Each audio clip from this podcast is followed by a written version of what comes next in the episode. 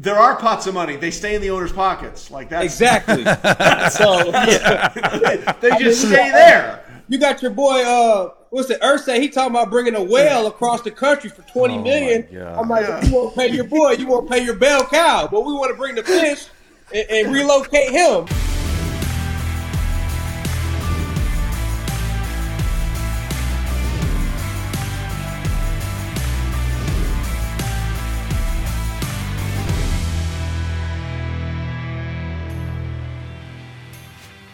What's up, everybody? Welcome into another edition of Chasing It on the 33rd team. Trey Wingo here with Chase Daniel.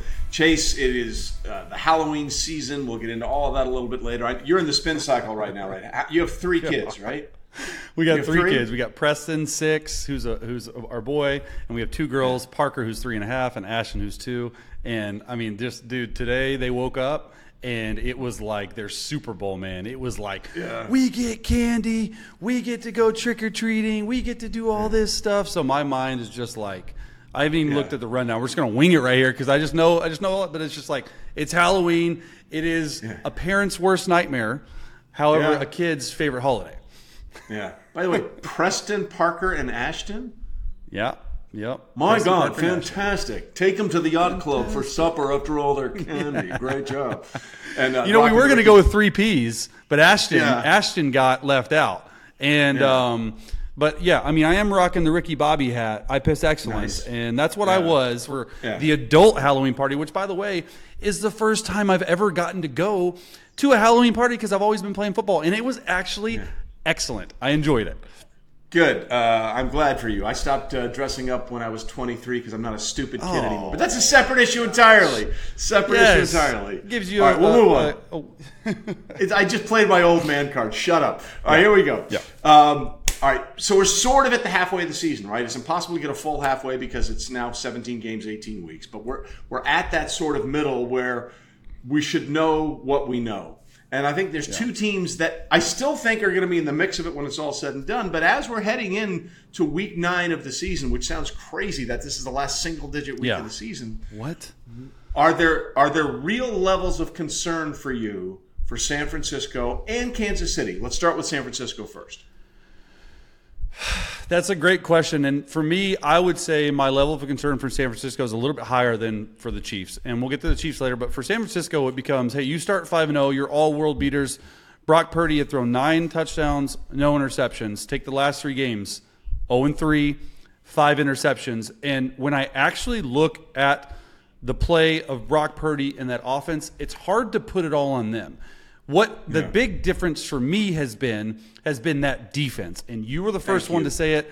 And that, I mean, I, I tell you, I, I've watched like literally, you cannot tell me because I know what I'm seeing. 14 years in the league, and I've watched every single snap offensively from the last three games that Brock Purdy has played, and he gets so much crap about, hey, he shouldn't have done that. He shouldn't have done that. He played in a really rainy, wet game that he, oh, by the way, he uh, ended up uh, a two minute drive down. Gave him a chance to a win. 40 yard Gave field him a chance to Gave win. him a Yeah. chance to win. Okay. And then, and then the next week, you know, they concussion, Minnesota, perfect storms. He's driving them down. But I promise you, I'm telling you, and I've said this, the first three quarters of that game, other than the last six throws of that game, he had the best game, in my opinion, that he's played as a pro. Like, not even close. Making throws I haven't seen some of these Hall of Fame quarterbacks make. Okay, on time, in rhythm, accurate. Got concussed. We saw that. We covered it on the uh, on the quarterback sneak. Okay, next next six throws, two interceptions. Okay, it happens. But you go to this last game. I just really liked the Bengals defensive game plan. They played base defense almost the entire game, and that gave them the opportunity to have eight in the box versus the run, which they sort of shut down the run game. And then also they would end up dropping those ends and just rush the three interior guys. So they'd have eight in coverage when they would drop back. Yes, he made some poor decisions. Yes, like Kyle Shanahan said, that one in the red zone was a backbreaker. It's 17-10. You're supposed to hand the ball off. He made the absolute wrong read. He tried to shovel it to uh, George Kittle, ended up throwing an interception. Great play by by that by that linebacker, by the way. But then it just sort of compounded. He hit his head again. Look, at the end of the day, you got to make more plays on defense because that's what you built around, and you got to run the ball more. You got to protect Brock Purdy. Build around Yeah. the defense, run the ball. They're on bye. I think they're going to come back and be just fine, but I'm a little bit worried about that team right now. Well, let's let's talk about the defense, right? Because that's the hallmark of this team. As you said, look, Brock Purdy is is good, and the offensive line is great, and but this team is built on that defense getting to the quarterback and creating opportunities for that offense. Okay, the players are still there. The same players basically are there. In fact, they've probably upgraded a little bit with some of the players, some of the picks they've gotten. The change has been DeMeco Ryans has gone from being the DC the last couple of years, taking over for Robert Saleh when he left to be the Jets head coach. Now DeMeco is running things in Houston, and Steve Wilks is now uh, the defensive coordinator. And you know he came out and said after the Minnesota game, "That's on me. I shouldn't have had uh, a zero blitz coverage on the last." Potentially the last snap of the half, which allowed that uh, touchdown to, to, to go for Minnesota, which really turned things over. But if you watch that San Francisco Cincinnati game, it felt like for the most part cincinnati knew where the pressure was coming from. So if the players are still there chase and the only thing that's changed is the guy orchestrating the players what it, and the results aren't there what's that level of frustration like inside the locker room It's got to be really frustrating, especially when you know you have the players. And I'm not necessarily putting on Steve Wilks in the scheme. And, and you saw Kyle Shanahan was like, hey, during bye week, we're going to have a conversation about Wilks moving from the booth to the field. Like, to me, like that is just like an excuse. That's not going to change how Window you see the game. It's complete window dressing. And then, and then honestly, like the way Shanahan called out Steve Wilks on the Minnesota game, like he knows better. He shouldn't. I've never, I've never seen a head coach call out his DC in the media on a national televised game like that. Okay, so there seems to be sort of some type of like mistrust there. I don't know what's going on, but with if you're a player in that locker room, you look at it and eventually like you just be like hey like look like we got to get this stuff going like like steve wilks it's not all on you you can't call every single perfect play like we got to make the best and you hear you know uh, fred warner one of the best linebackers in the game he says all the time like we just got to go out there and make plays and that's the thing that i worry about this defense is yes if you can control their pass rush because that is what they are built around. Do not make any mistake about it. If you control their pass rush, there's a lot of holes down the field. Okay, it's not like they're just playing man to man. They play like one or two coverages. And is it a point in time where maybe, just maybe teams are starting to understand what they're doing and trying to find the holes in that coverage and are actually ending up blocking them better? To me, when they play fast and when they harass the quarterback up front, that's when they play well. When they have to be able to cover for two and a half, three seconds, it's no bueno. All right, as we're doing this, the trade deadline, uh, taping this, the trade line is approaching. Uh, we're going to have Ari Meirov on a little bit later on to break down some of the deals. But this just happened, Chase. So let, let's talk about it. Oh, my The gosh. Cardinals, the Cardinals, who last week just benched Josh Dobbs, uh, are now trading Josh Dobbs to Minnesota. Obviously, Minnesota has to deal with the Kirk Cousins ramifications, the Achilles out for the year. What's your immediate reaction when you see that Josh Dobbs is going to the Vikings? Well, honestly, it just gives them starting experience, right? Like, like you look at that quarterback room, and you look at the rookie, and then they got Nick Mullens, and they got some other guys on practice squad. To me, it's like, hey, Josh Dobbs, come in, sit a couple weeks, and just try to take us to the promised land. Because if you look, and we've talked about, we you look at their schedule, okay, it's very winnable. And honestly, like it was a blow for Minnesota, obviously, to have Kirk Cousins go down with the torn Achilles, and you could just tell Kevin O'Connell, KFC, in like how much he missed and how much he thought of Kirk Cousins. And so for this, to me, it gives a little bit of veteran experience. I was hoping they may have gone out and traded for Jameis Winston, brought in a Colt McCoy who was with them, maybe a Case Keenum going back to Minnesota Miracle. So to me, this this is interesting because we had actually broken it down, and, jo- and Josh Dobbs had been, actually been playing pretty decent for the most part. So Josh Dobbs Up until like, last you- week. Up until last week, but you go to the Browns and then you go to the Cardinals. You get two weeks to start there. Then the Cardinals trade like you're all over the place. But my gosh, I mean, he must be thought of very highly in that organization for you to just be able to trade. Because I guarantee you, you don't make this move and not make him the starter.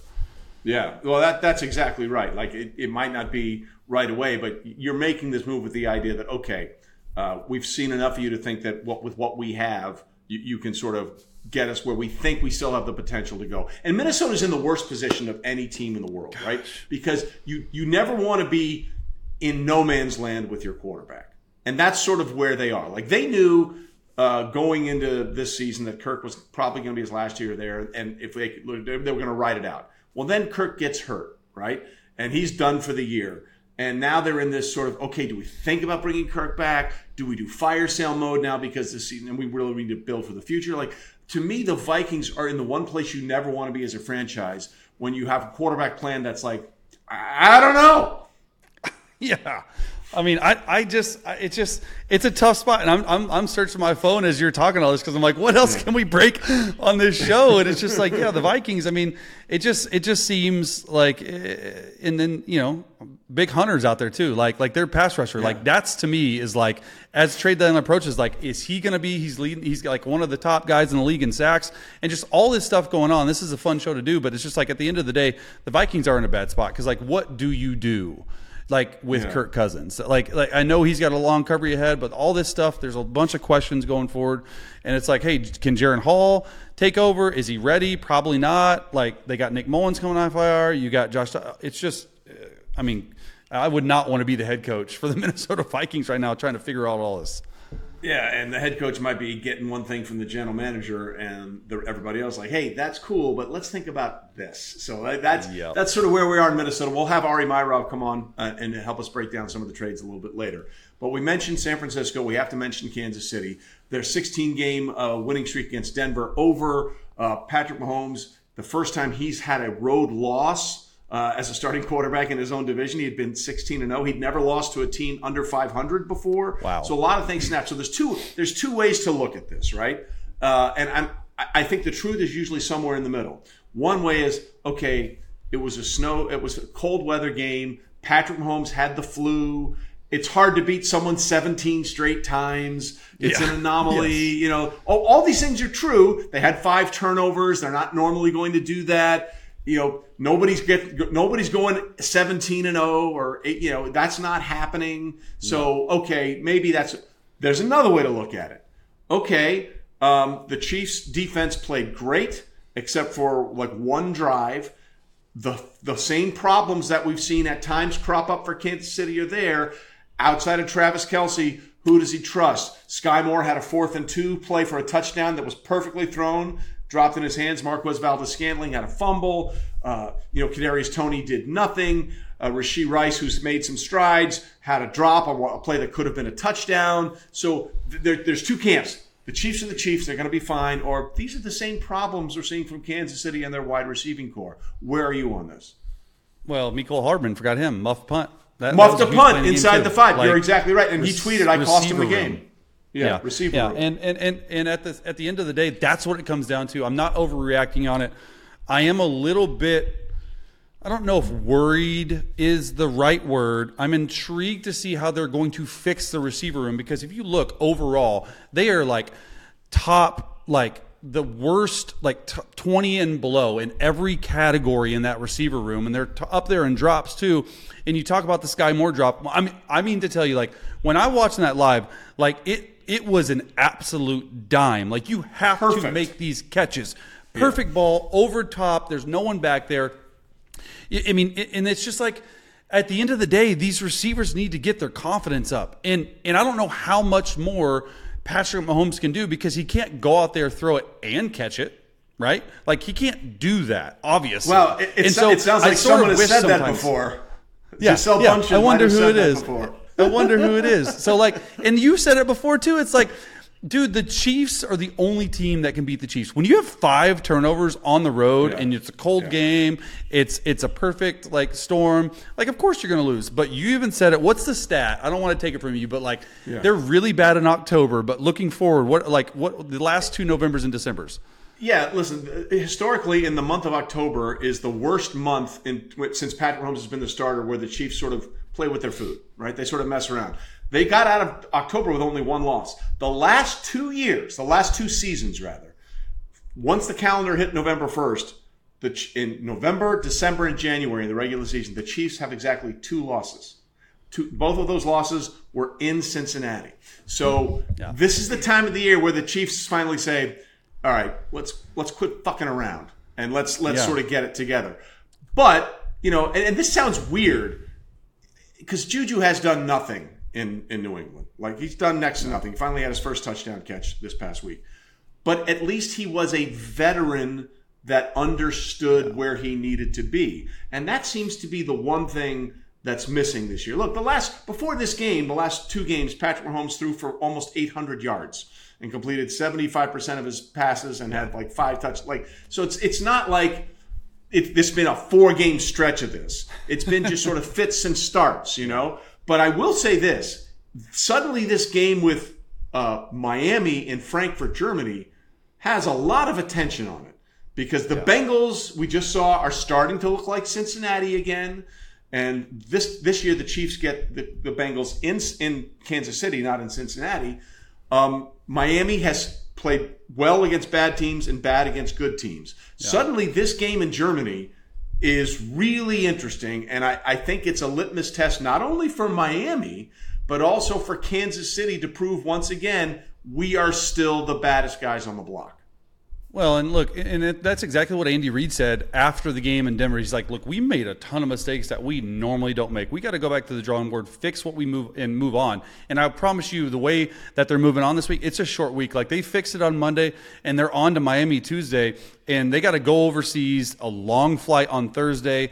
Okay, and and and I'm excited for this game. Like the whole world, like the world, will be watching with this type of um, matchup. Now it's going to be 6:30 a.m. Pacific time for me, so I got to get up early to watch. But you better believe I'm going to be watching this game. And not only is it a big game for the Chiefs just as a team, but standing wise in the AFC, you got Miami, and then you have old Cincinnati right here that looks to be playing a whole lot better because they have a healthy Joe Burrow. So a huge game on all accounts for the Chiefs.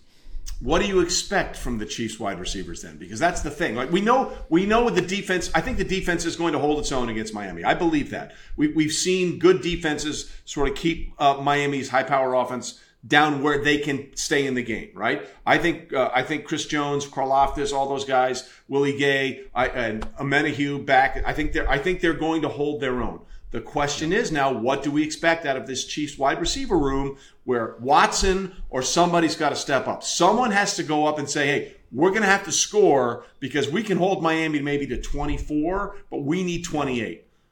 Well, that's the expectation, right? Is to, to go out there and make plays, like like make plays as they come to you. Don't go out there and Andy Reid said it perfectly at the end of the game. Um, on Sunday was like, don't go out there and chase plays. He felt like guys were chasing plays, trying to do too much. Like, you have the best quarterback in probably the history of the game. Like, he's going to make throws to you.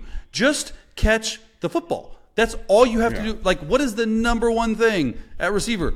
Catch the football. And they block a little bit, whatever, but catch the ball. Like, don't do anything else. I don't even care if you have many like YAC yards or rack yards or anything like that. Like, go in there catch the football, make plays that are given to you, don't chase plays, and trust that you have an offense and a quarterback that is going to get you right because that's what Patrick Mahomes do. He makes everyone around him better, and it's it's like, dude, nine nine games in, eight games in, and you're still struggling to trust your receivers. Like to me, it's a problem. I don't think it's going to compound. I think they'll eventually get on the same page, but they're running out of time. Yeah, it's it's it's critical. And their their situation. Look, they have a lot of uh, AFC West games left, which helps their schedule, including the Raiders, who are an absolute mess. But they've got to play some big boys. They're going to have to play Buffalo, although Buffalo's been up and down. They have to play Cincinnati. Like they they have to play Philadelphia. Uh, you know, a rematch of a rematch of the Super Bowl. There, so their schedule yeah. gets a lot tougher uh, starting this week uh, with the game in Frankfurt. Speaking of schedules, as crazy as it sounds, uh, by the end of week nine, the Dallas Cowboys could be in first place in the NFC East as they take on the Philadelphia Eagles. Philadelphia gutted out another win over the Commanders on Sunday. Jalen Hurts clearly is limping. I don't care what he says the oh. Eagles say. You could see it every time he's running up to the yeah. line of scrimmage or, or, to catch the play. He is clearly limping on that knee. But they found a way to win, came back and win. Uh, but this game is in Dallas. The Dallas Cowboys have the longest home winning streak in the NFL at 11 straight. They pounded the Rams. They got another defensive touchdown. They have four more than any other team in the NFL. They also blocked a, a punt for a safety. Um, what to make of this matchup? Because this is this is a real test for Dallas, but in many ways, it's also the beginning of a real test for Philadelphia. Yeah, I mean, look, this is, in my opinion, easily other than the the KC Miami game. This is the game of the week, right? Like you got two NFC powerhouses that this, they're going to look back at this game and be like, "Hey, this game um, really did one of two things. It either propelled our team to possibly a number one seed in the NFC, or or we're on the road for the playoffs. And so this is for me. It, it, it's it, you go back to it, and, and and the story of the game for me, it starts and ends with Dak Prescott versus Jalen Hurts. Who is going to make the most plays and who is going to make the least amount of mistakes? Because honestly, both defenses are really good. Both offenses are really good. And and you got to imagine like Dallas feels. I know it's the Rams team, but Dallas feels really good about the way they are playing. Like I would say their trajectory is going on the up and up. Where the Eagles, look, I know Jalen Hurts still amazing game. Like I think threw for four touchdowns. AJ Brown is not probably the best receiver in the National Football League. We'll- we'll Six straight that in a games. National Football. Yeah. Yeah, like all all this stuff, record, all this stuff.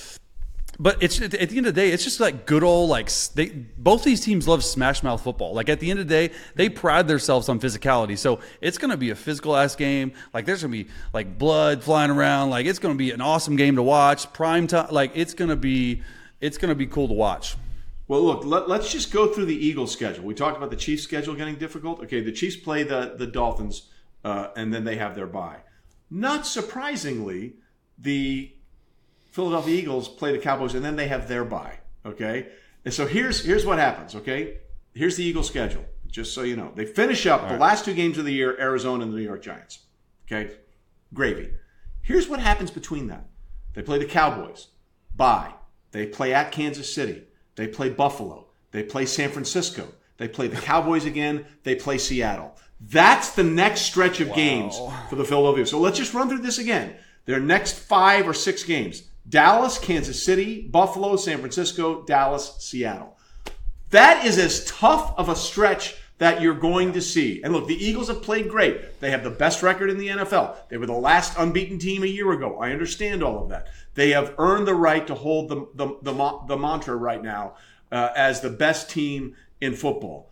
But this stretch will determine their entire season. Well, there's no there's no doubt about it. Like like if it, you got to feel really good if you can somehow I say somehow uh, like if you can get a win against Dallas, go on bye week, get healthy. Jalen Hurts bone bruise, it's it's hurting him a lot. You can tell he's not the same, and then go on a rest and then just like win four of six. Like you got to put yourself in a like you're probably going to be in line for a one seed. I don't think you got to win them all. Like the whole thing on this this stretch. If they is like, win them all, if they win them all, they are on their way. they Yes, are on their yes. way. But like the biggest thing here is like get out unscathed, get out unhurt, and make a push for that one seed because that is huge. Like if you can come through Philly, win two games in Philly, and you're in the Super Bowl, like of course that's gonna be awesome. But then you got Dallas as well. Like like Dallas to me is is is trending up. We said it before. At the end of the day, this is going to put a lot of, of, of stress on Philly. I think it's going to. It, I mean, it's it's easily the best matchup. But then you look at the Eagles. It's just like get in line and just get away to get some wins. Like get Jalen Hurts healthy, get these receivers rolling again, and and who knows what'll happen, man. But it's it's all you're always in for fireworks when when the Eagles and Cowboys play each other. Look, it's it's it's a bare knuckle fi- street fight. It always is. These two fan bases hate each other. Of course, the Eagles fans hate everybody, so that makes it easier. But they- Everyone. no, but but they have a white hot passion hate for the Dallas Cowboys. And you know, we always talk about the thing that no one wants to talk about except when they don't have one. That's offensive line. The Cowboys' offensive line is really banged up. Uh, the Eagles' offensive line is a little nicked up, not nearly as much as Dallas. How significant is that matchup in this game? What the Cowboys, which for years the Cowboys' offensive line was the strength of this team from 2016 doubt. on, but there have been changes, there have been injuries. How important is it for this Cowboys' offensive line to hold up against a huge, fast, strong front seven for Philadelphia? Well, I mean, it's going to be it's it, it all starts in the trenches, right? Like any NFL coach will tell you in games like this, in games of this magnitude, where you just need a little bit extra time to throw the football or a little bit extra time to get to the passer, like it starts in the trenches. And you're right, like the Cowboys' offensive line banged up, not what they used to be. And you look at the Eagles; they're leading the National Football League in pressures. Okay, not sacks. Pressures. I know you like that stat, but pressures is the way to affect the quarterback. And when Dak is back there and he has all day, he's an all world beater. Okay, like like he really is. Like most quarterbacks in that F, in that category, if you can have three plus seconds to throw the ball, you are going to find someone open downfield. Dak will not have three seconds to throw the ball because I guarantee you they're going to try to affect him from the snap. I guarantee you, Sean Desai, the defensive coordinator for the Philadelphia Eagles, is telling that team we have to hit Dak early and often, even if we uh, don't get to him, we have to affect him. A push, a shove, whatever it is, like just know we're there all day long, and they're going to be coming after him all game long. Okay, so you, you brought it up earlier, and I want to have this discussion because um, it's it's kind of easy to do this now because one of the guys isn't playing. Justin Jefferson is still on injured reserve. Uh, you know, look, he, he was my first pick in my fantasy team, and I'm hanging on without him. I hope he comes back soon be great. Uh, but but do make sure you're healthy. With Josh Dobbs at quarterback. Exactly. Uh, and then there's Tyreek Hill, who is he's ridiculous. I mean, no one has his speed. No one on football speed is as fast as Tyreek Hill. He already has more touchdown receptions this year than he did all of last season. All that being said, and I can't uh, be upset with you if you're if you feel differently. Tell me why AJ Brown isn't the best wide receiver in football right now. As you just said, six straight yeah. games, 125 yards. No one has ever done that in the history of the NFL. And he's not cheetah fast, but he's fast. And he's also a freaking Terminator. Like remember the whole Miss the Ole Miss wide receiver room was AJ Brown and DK Metcalf oh at one gosh. time. These two guys Nuts. are tanks. I, I don't think it's even from my perspective, I think it's clear right now that AJ Brown is the best wide receiver in football. I totally agree with you. And and, and, and I do think that AJ Brown should be in the top three wide receivers. I don't think that he is like clear clearing away the number one. He is playing though like yeah. the number one um, receiver, and it, it, it's pretty impressive because what you said, it's just like the physicality that he has, everything that he uses, and then he's on a he's like on a straight heater. Like like the dude is like you look at the last six games and the stats he's put up. I know Tyreek's on pace for you know over two thousand, but you look at AJ Brown, he's on pace for over two thousand too. Like it just keeps yeah. getting better and better. So I like AJ Brown. I don't know if I have him as my number one though. Yeah. All right. So who would you have as number one? Would it be Tyreek?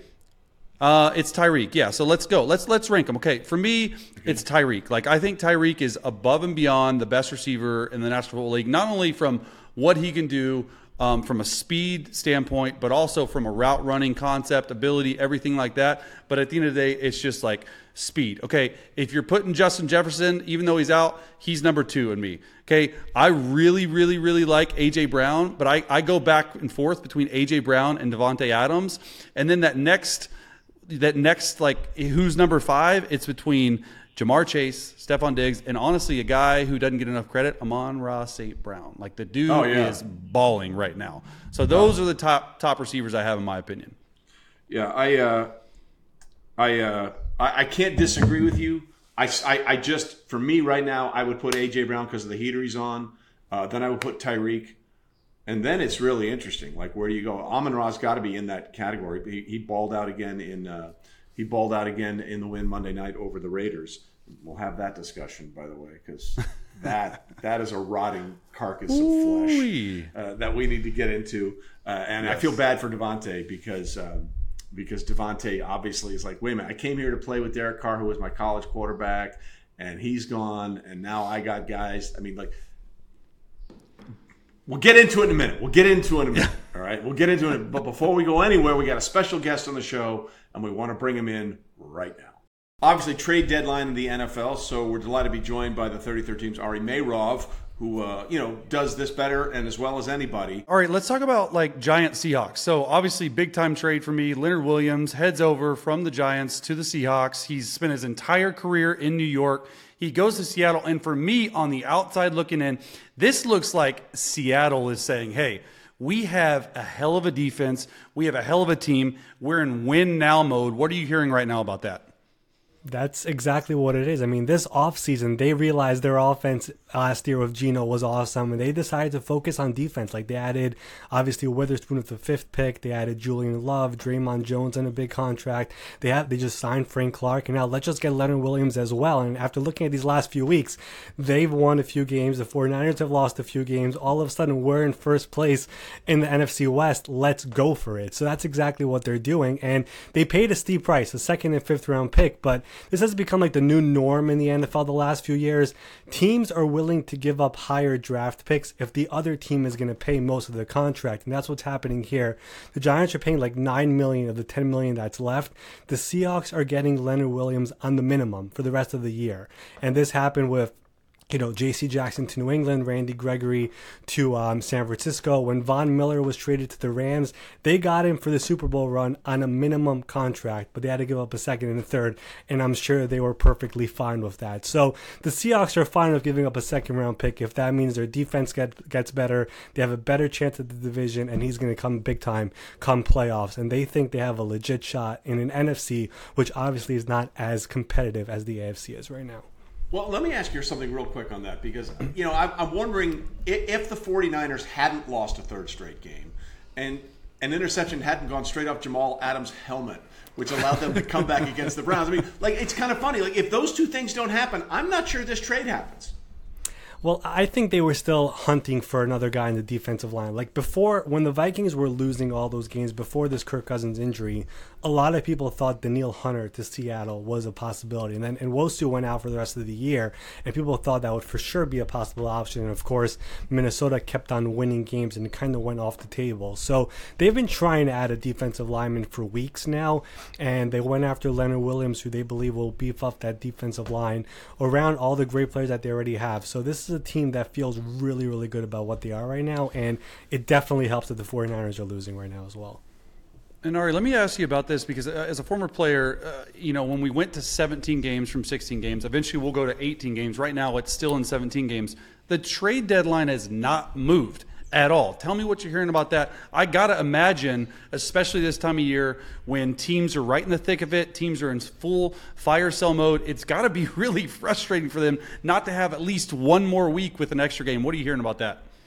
Yeah, this has been a conversation I've had with a bunch of people leading up to Tuesday's trade deadline where people are, like you said, you add another game to the schedule, so shouldn't the entire rest of schedule also move one week over? So the trade deadline should be after this week where everyone has another week to see where we are in the standings in the conference and, you know, if more injuries happen and those type of things. And of course, that's not happening, but I could see that being a conversation come the off season and owner meetings and those type of things where where they decide, you know what, and it's good for the league. They love the fact that you you know, like during your time when you were playing early on, the trade deadline was a snooze fest. Literally nothing yes, happened, and all nothing. of a sudden it's become a thing. So if you move it down another week, that will probably result in more activity. So I would not be surprised if after this Tuesday ends, we'll start hearing more people bring this up.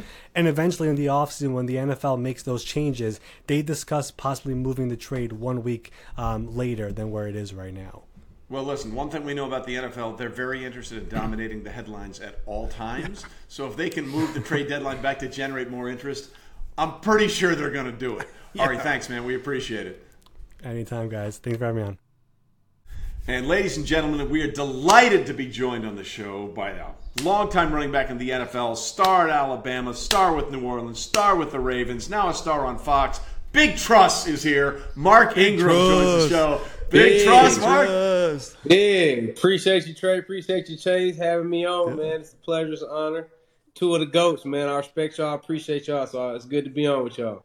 Oh, thank you, man. I, I, I, appreciate that. I always love watching you play. So before we get into anything else, how has the transition been? Like you, you're one of us like media dorks now. How, how's that working out for you? no, it's been great, man. It's been a tremendous blessing, and uh, you know, be able to do my dream job for my entire life, playing football in the league, 12 years you know, college, high school, and now, you know, being able to transition smooth right into a great network, a great crew, great people support me um, from the producers to everyone, man. Just been encouraging me, positive, helping me. And uh, it's just been blessing, man, to be able to transition straight to it. I'm around football. I'm going to the best college football games every Saturday.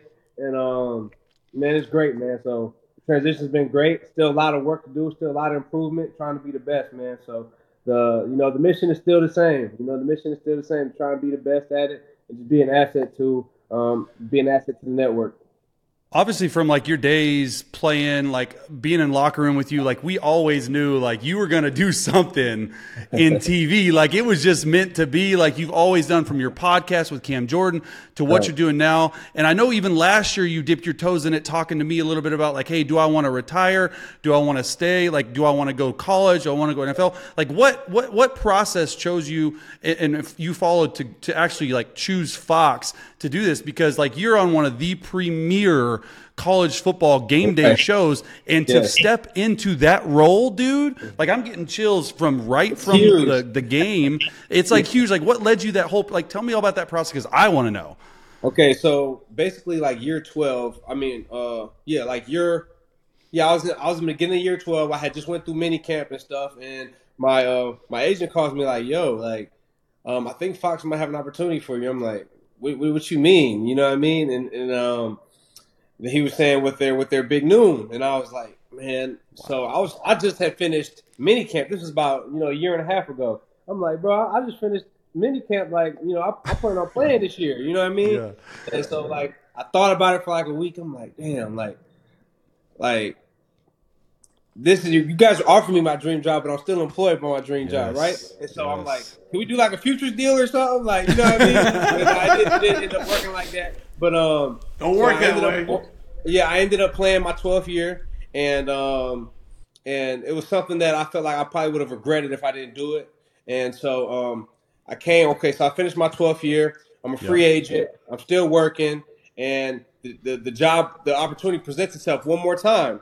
So they called me like, "Yo, like the job is back on the table. Like we, we're trying to work some stuff out, you know, with the previous, you know, uh, cast or whatever." And um, it ended up falling in my lap where it was the job was available, the opportunity was available to me. I wasn't signed, I wasn't a free agent. I mean, I wasn't signed, I was still a free agent, I was still working out, and obviously I still want to. I still wanted to play, but you know, if it, if it wasn't like a contender that really truly made sense, like if I was gonna play, how much how how much longer do I play? Maybe one, maybe yep. two at the most. Yep.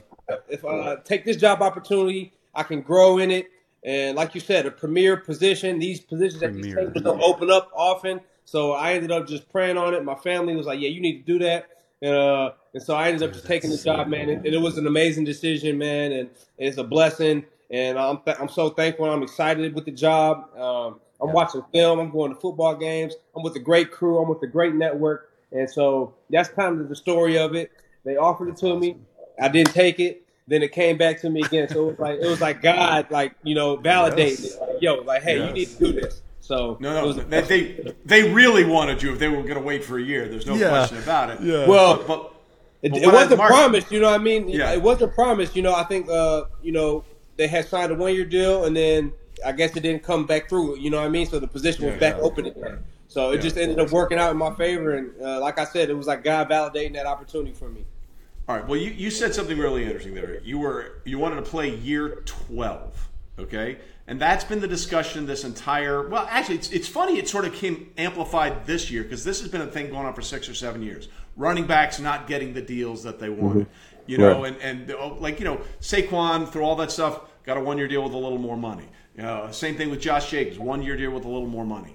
Um, wh- where are you on trying to defend the position, right? Because you played 12 years. You played yeah. 12 years in the league. So where are you on on trying to help people understand why you think the running back position should be more valued. I think the running back should be more valued because what they bring to an offense is priceless. Running the ball inside, running the ball outside, picking up pass protection, uh, coming out the backfield, catching the ball. Like I think when you produce at a high level and the energy and like the heartbeat of the team sometimes runs through the running back. You know what I mean? Unless you're like a uh, sometimes Patrick Mahomes, when they're when even when they get one dimensional, they struggle. Um, you know, Tom Brady. You know, unless you have players like that, a quarterback like that who are generational, you need a runner back. You need a runner that can you know take some pressure off of that quarterback, especially in cold weather in the playoffs, tough physical games. Like the the value that a running back brings to a team is priceless. And when you have somebody who is doing the right things in the community, doing the right things as a teammate, and they're putting their blood, sweat, and tears into a position, I feel like they should be compensated for that. Yes, running backs are at high risk of getting injured, but other positions are as well. We've seen Aaron Rodgers in the fourth play, Achilles. Um, Kirk Cousins, Achilles. Yeah. You see Stefon Diggs, ACL. So being, um, I mean, I mean, uh, excuse me, not Stefon Diggs. I'm sorry, Stefon. Um, yeah. uh, his brother. You know, his brother. Yeah, yeah, yeah, yeah, yeah. Stefon Diggs. I'm sorry, Stefon. That was on me. You know what I mean? But no, um, being a football player, you're in a very physical and uh, you know it's very physical and it's tough. And any position could be injured. So just saying the running back, you know what I mean? Like it, it hurts me. It hurts my heart because so many guys put their blood, sweat, and tears into an organization, into a team, and they're not being compensated for it. So I think it's, it's it hurts me. It hurts me a lot. So like I'm I'm on your end of that spectrum because like I've been around so so long and I've seen all these running backs just get completely like I mean especially as of late like Jonathan Taylor got the bag a little bit right like he right, held out right. they ended up coming around and doing it like what in your opinion how does it change moving forward? Because you saw like Austin Ekeler and those guys get on Zoom calls, get with their agents, get with their PA. Like, do you think, I mean, you can't collude, obviously, but do you think there's teams coming together just saying, hey, like, let's just not pay? And that's a big accusation. I'm not saying they are, but like, mm-hmm. it, eventually it seems like, like something like that is going on.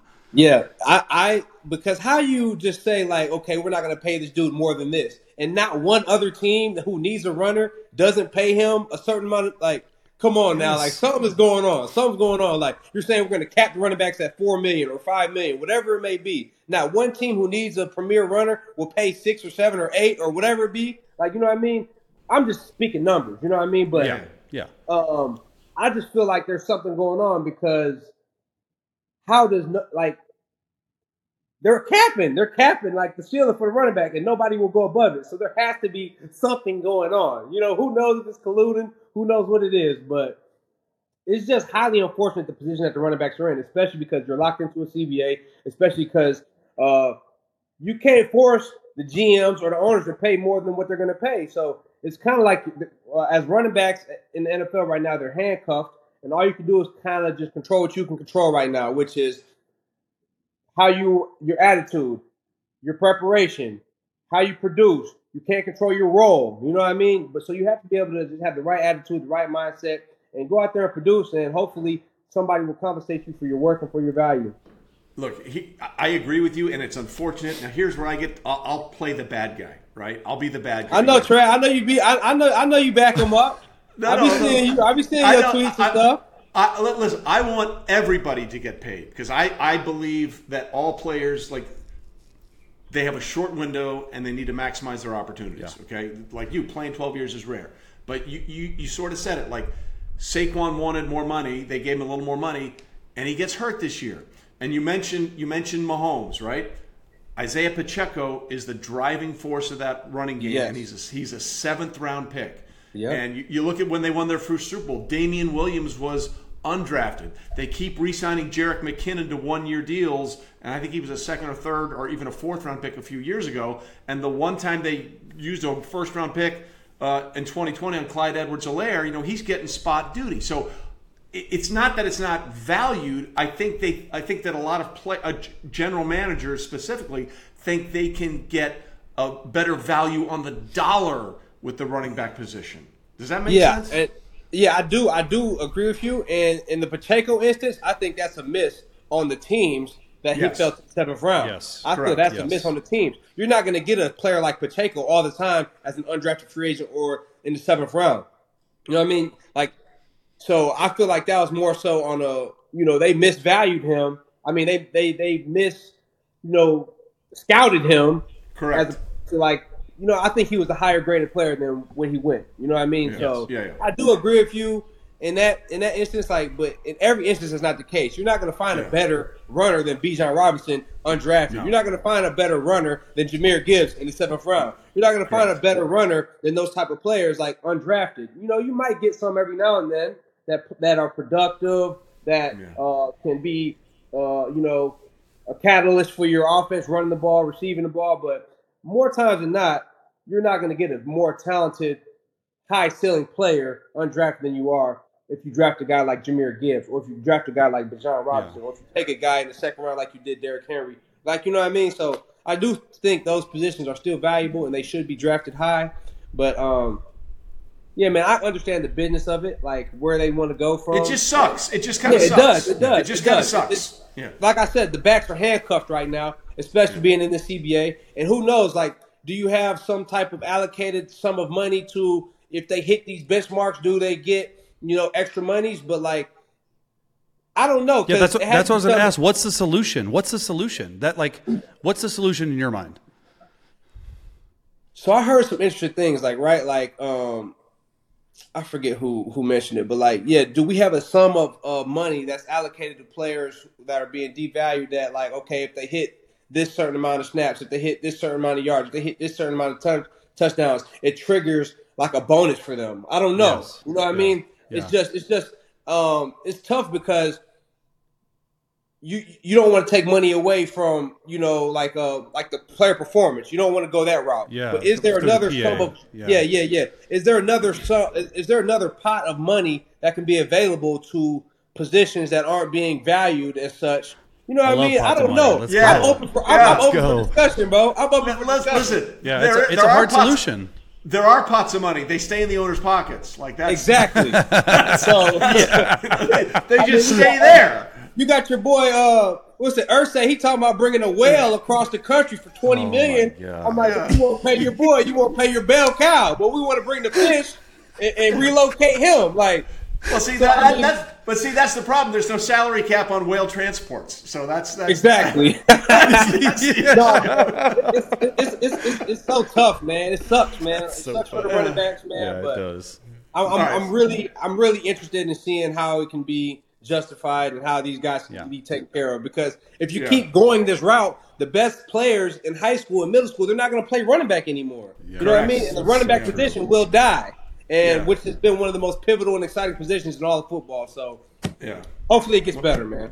Hope- Keep, hopefully it gets keep, keep balling Yeah. out, RBs. RBs. Let's go. balling Our out, beasts. man. Make Our them pay. beasts. Make them pay. Let's go. Big time. All right, speaking of balling out, one of your former teammates is really balling out this year, and that's Lamar. Uh, you know, it's a new offense. It's a new offense under Todd Monken. There were some concerns about how it was going to work, and Lamar has been playing at an MVP level. What are you seeing in Lamar's game that's different this year as opposed to the years when you played with him? I don't think anything's different other than them taking the leash off of him a little bit, expanding the offense, giving him more, um, giving him more control of the offense. The route concepts are a little bit more in depth. Um, we're Greg Roman. He's a great offensive coordinator, but you you go back to like you know when he was in San Fran, it was Kaepernick, it was Frank Gore, it was it was uh, Vernon Davis, it was very running back and tight end center. And when I got to Baltimore, it was still kind of running back and tight end center, which Lamar did a good job of. But that's why you see a lot of the number one receivers weren't happy there because the route concepts were kind of simple. Uh, they kind of you know kept it close to the vest. The, the, the it was very vanilla, you know, the route concepts. And now I think they're opening up the offense for him, um, giving him the keys to the offense a little bit more. And now you're seeing him be, as, a, as a pass, thrive as a passer, you know, thrive as a pocket passer. Obviously, he is elite with his legs and a, uh, elite ball carrier. He's not a quarterback scrambling. He's a when he runs with the ball, he's an elite athlete like a, a punt returner or a runner or a wide receiver with the ball in their hands. But now you're seeing that the offense is opened up for him and he's being able to thrive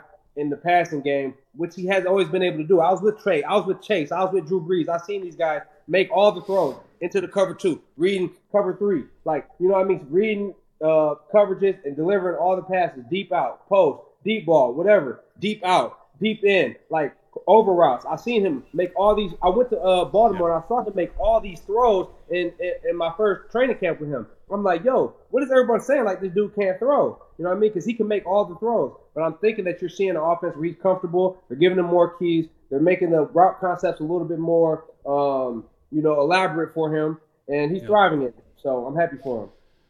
Yeah, I mean, look, dude, it just looks like Todd Monken from my. I mean, look, you tweeted the the breakdown out of me because I thought Lamar needed to get his flowers. I thought he played his best game a couple weeks ago, and you saw like for me, it's those receivers, man. They got OBJ, Rashad Yeah. Bateman, Zay Flowers looks like a star in the making, and he is really the one that is out there going out, and he's just a distributor of the ball, right? Like not only is he making plays with his feet, but he's making plays with his arm, and it looks to me, I don't know, you could probably tell me because you know, but like that Todd Monken system, it took a while for everyone to get to get together, but it's looking real nice right now. Yeah, but like you said, those receivers they got playmakers on the outside. You know what I mean? Yeah. And um, they invested into the outside, the outside playmakers this year. And then Mark Andrews is still a man. You know what I mean? Then you got Gus Edwards, still Pat Ricard, still the running game. So that thing is just coming together, and uh, they look dangerous. They look dangerous Well- up there in Baltimore. Well, not only that, their defense is absolutely suffocating this year. That's the thing nobody talks about. The Ravens' defense has been that- absolutely amazing. That's what they've always been known for is a Yeah, tough yeah, yeah. defense. You know the Ravens are going to play defense, right? So last year when the defense was kind of struggling a little bit, that was uncharacteristic.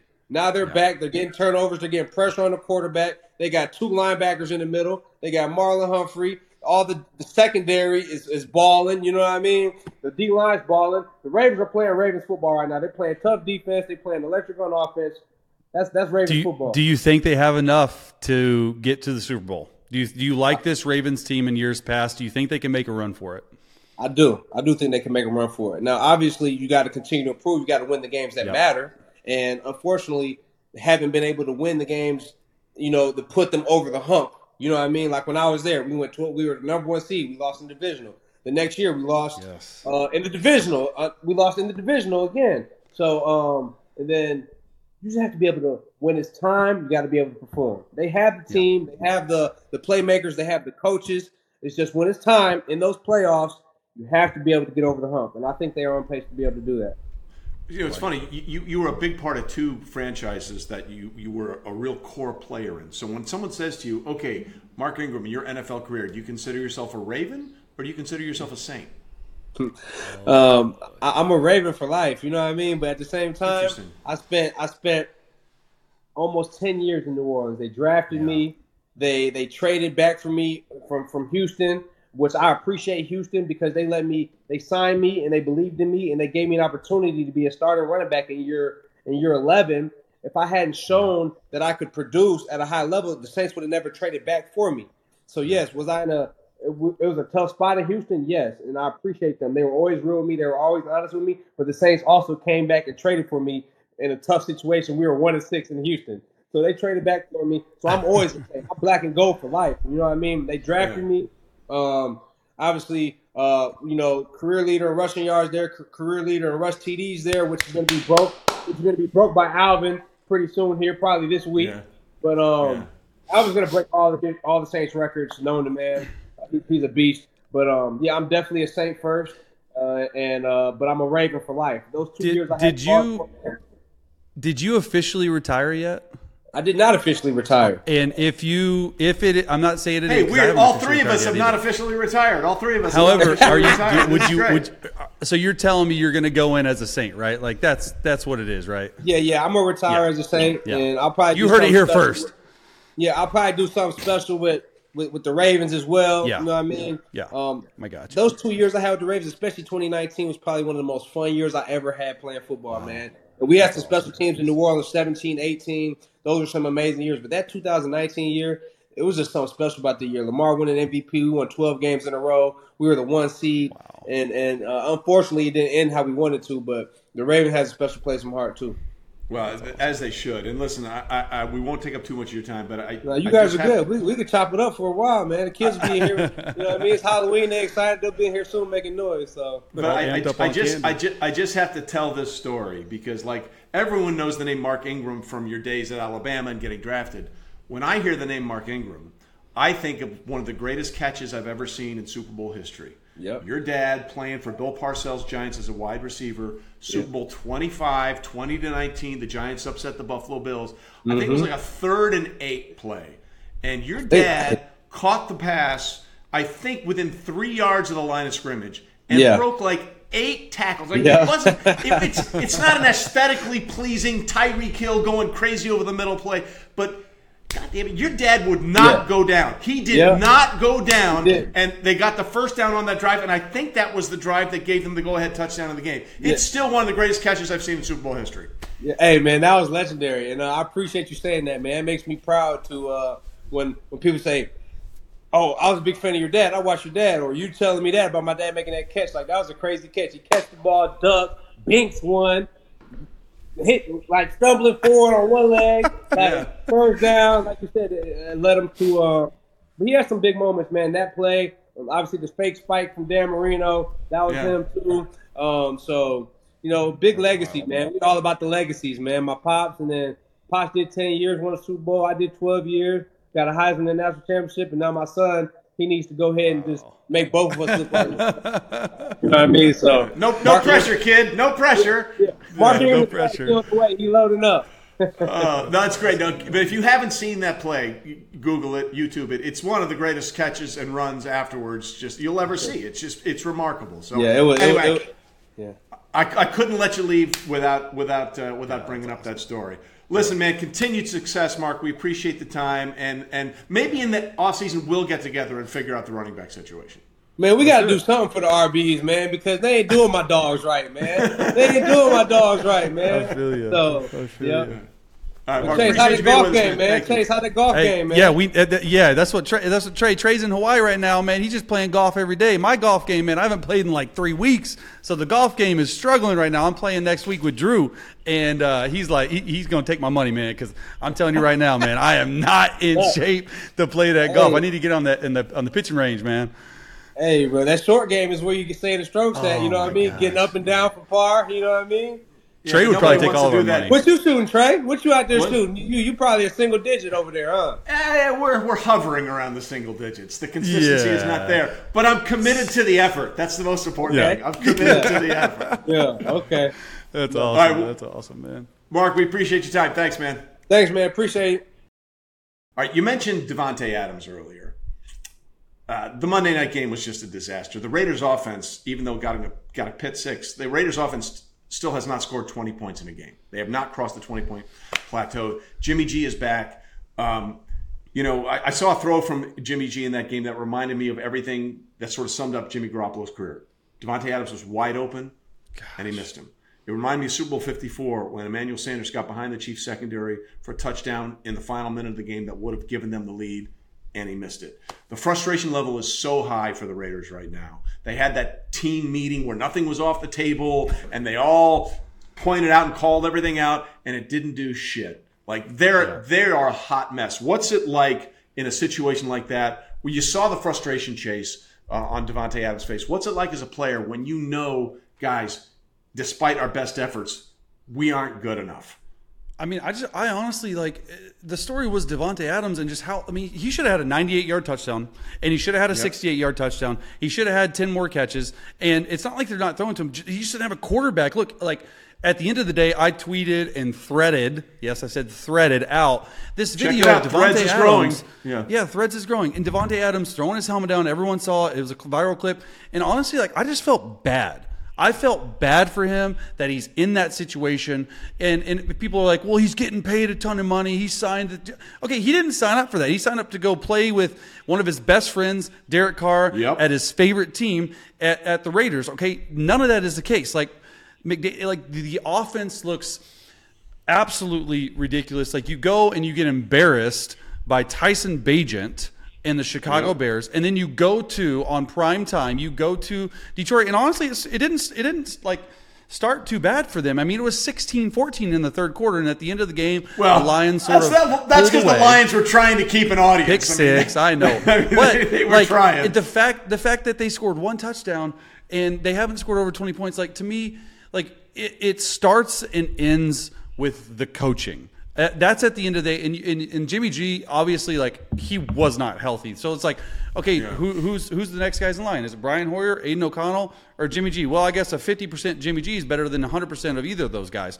and so it's just a frustrating situation to be in, especially as a player when you know you have an elite an elite talent in Davante Adams, and you are not able to get him the football. Yeah, it's the frustration level is so high right there. You can see it, and and they're all thinking, and we got nine games left. We got nine games left of this. Yes. So we'll Yeah. see what happens going forward. All right, I know it's a big night for you, Halloween. You went out a Talladega theme thing. Uh, what is the plan? What is the Chase Daniel family plan? How do you attack Halloween?